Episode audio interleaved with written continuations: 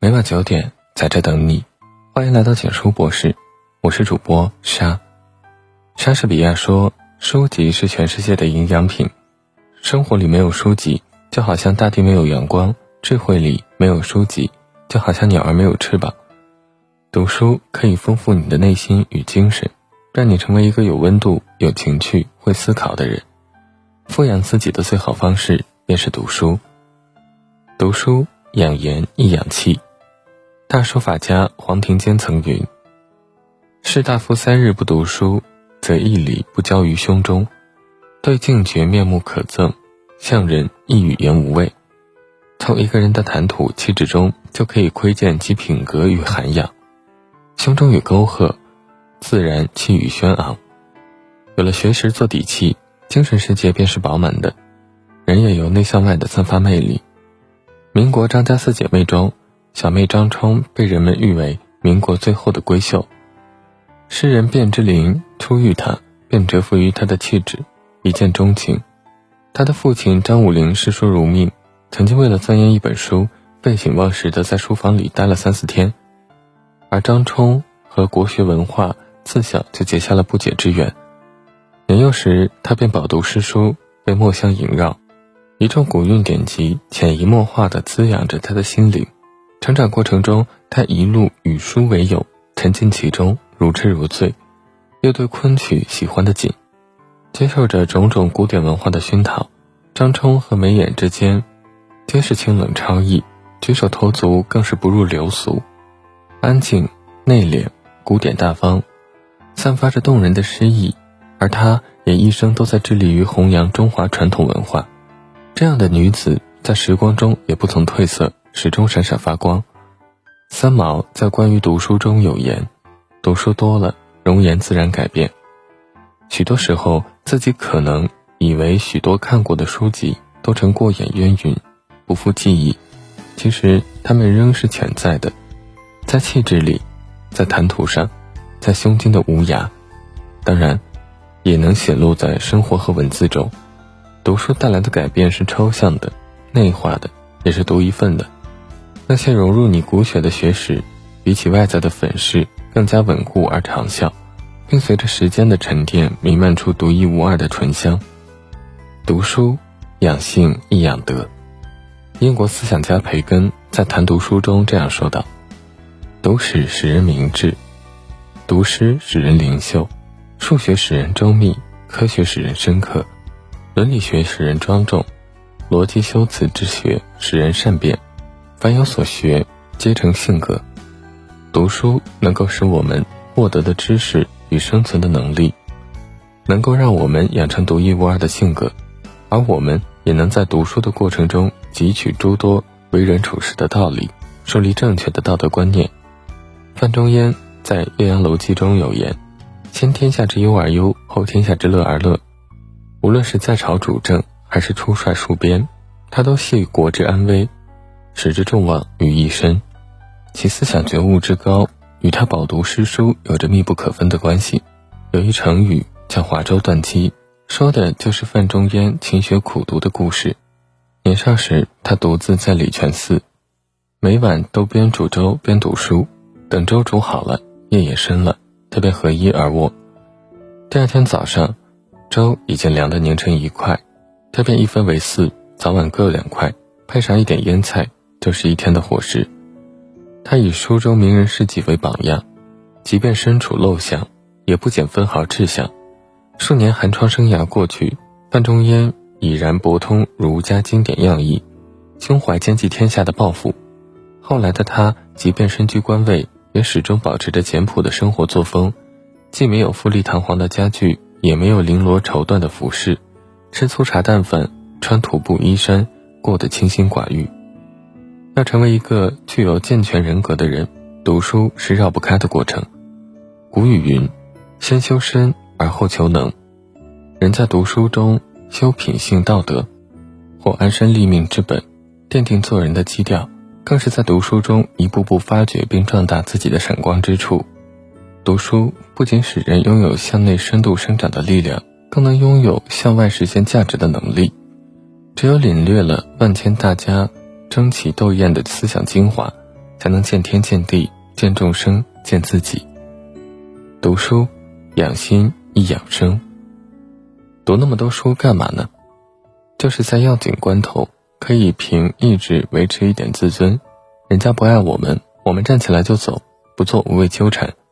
读书多的人都拥有一颗强心脏，看得通透，也擅长放平心态与生活和解，这便是最好的养生之道。他们懂得自己想要什么，不纠结，少苦恼，拒绝焦虑。女演员咏梅曾因一段与皱纹和解的演说获得了观众的赞叹。她说，如果非要修图的话，能不能别把我的皱纹都给修平了，那是我好不容易长出来的。对于生命留给她的印记，她全盘接受，从容不迫，温温柔柔，却让人感受到了洒脱与自信的强大气场。平时的她也是一名阅读爱好者，她在微博通过短视频分享读书感悟，并为这一系列起名永读计划。从2004年起，她就决定戒掉手机，将手机设置成呼叫转译，与外界一般通过短信沟通。刚开始的她并没有办法完全沉浸在阅读中，但她选择坚持下来。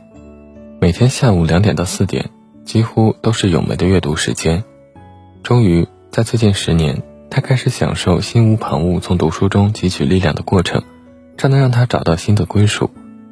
对她来说，阅读的目的就是解决情绪中的焦虑和浮躁，进入更好的生活状态，而她确实做到了，还做得很好。正所谓相由心生，病由心起，内心烦闷，情绪抑郁，都极易滋生疾病。而阅读这一简单的做法，足以让人拥有平稳的情绪，舒展身心。与此同时，我们也能在阅读中持续思考。常言道，镜子越擦越亮，脑子越用越灵。保持阅读的习惯，能让我们的思维和大脑不停转动，有益于身心健康。杨绛先生说过，人虽然渺小，人生虽然短促，但是人能学，人能修身，人能自我完善，人的可贵在人自身。可以说，你的人生就是你自己决定的，你如何对待生活，生活就会如何对待你。读书能够让你用最简单的途径领略众生相，而后找到自己。在看过不同的风景后，选择想要到达的目的地。读书也能让你常思常心，放下郁结，治愈自我，直面生活的不如意。正因为了解其他人对生活的态度，你才更加懂得自己该如何去活。正因为见过其他人平凡或灿烂的人生，你才更加懂得自己要如何坦然自若。当你卸下浮躁，内心便自然回归平静；当你远离喧嚣，便发觉生活处处美好。读书就是有让人心神皆宁的魔力。你有多久没有静下来读书，停下来学习了？或许有人会说，忙着生活的人无暇翻书，但其实工欲善其事，必先利其器。你在读书上花的精力，最终会让你在生活这场持久战上得心应手。中国青年的创始人萧楚女曾说，人永远是要学习的，死的时候才是毕业的时候。生命不息，阅读不止，学无止境，才能不断前进。从今天起，不妨请你放下手头事，每日浅阅几行文字，为心灵注入新的养料，富养自己的灵魂。点亮再看，愿你以书为镜，照见自己；以书为鉴，认知世界；以书为册，参悟人生。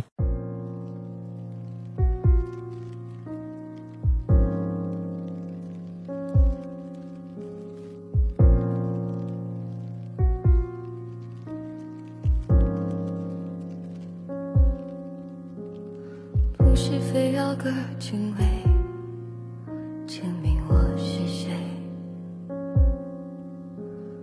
不是非要个绝对触破你的泪，绝对有对半的傀儡，在最深的夜里自我崩溃。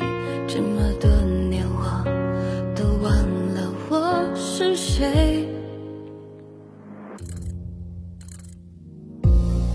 不过有几次机会白白浪费，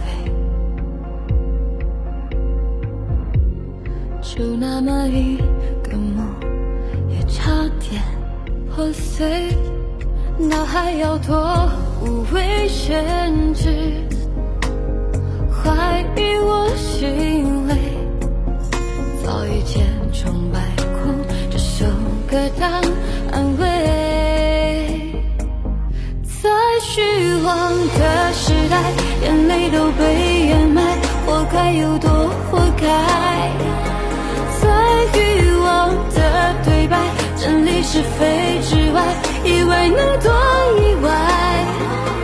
我不过像个游魂，在游离人海，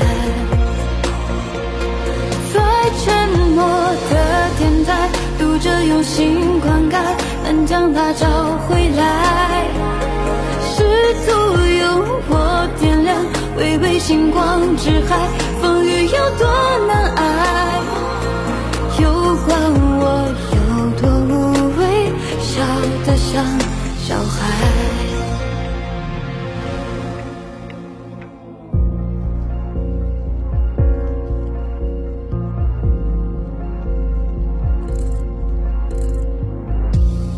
不过有几次机会，白白浪费。 就那么一个梦，也差点破碎。脑海要多无畏限制，怀疑我行为，早已千疮百孔。这首歌当安慰，在虚妄的时代，眼泪都被掩埋，活该有多活该。 是非之外，以为能多。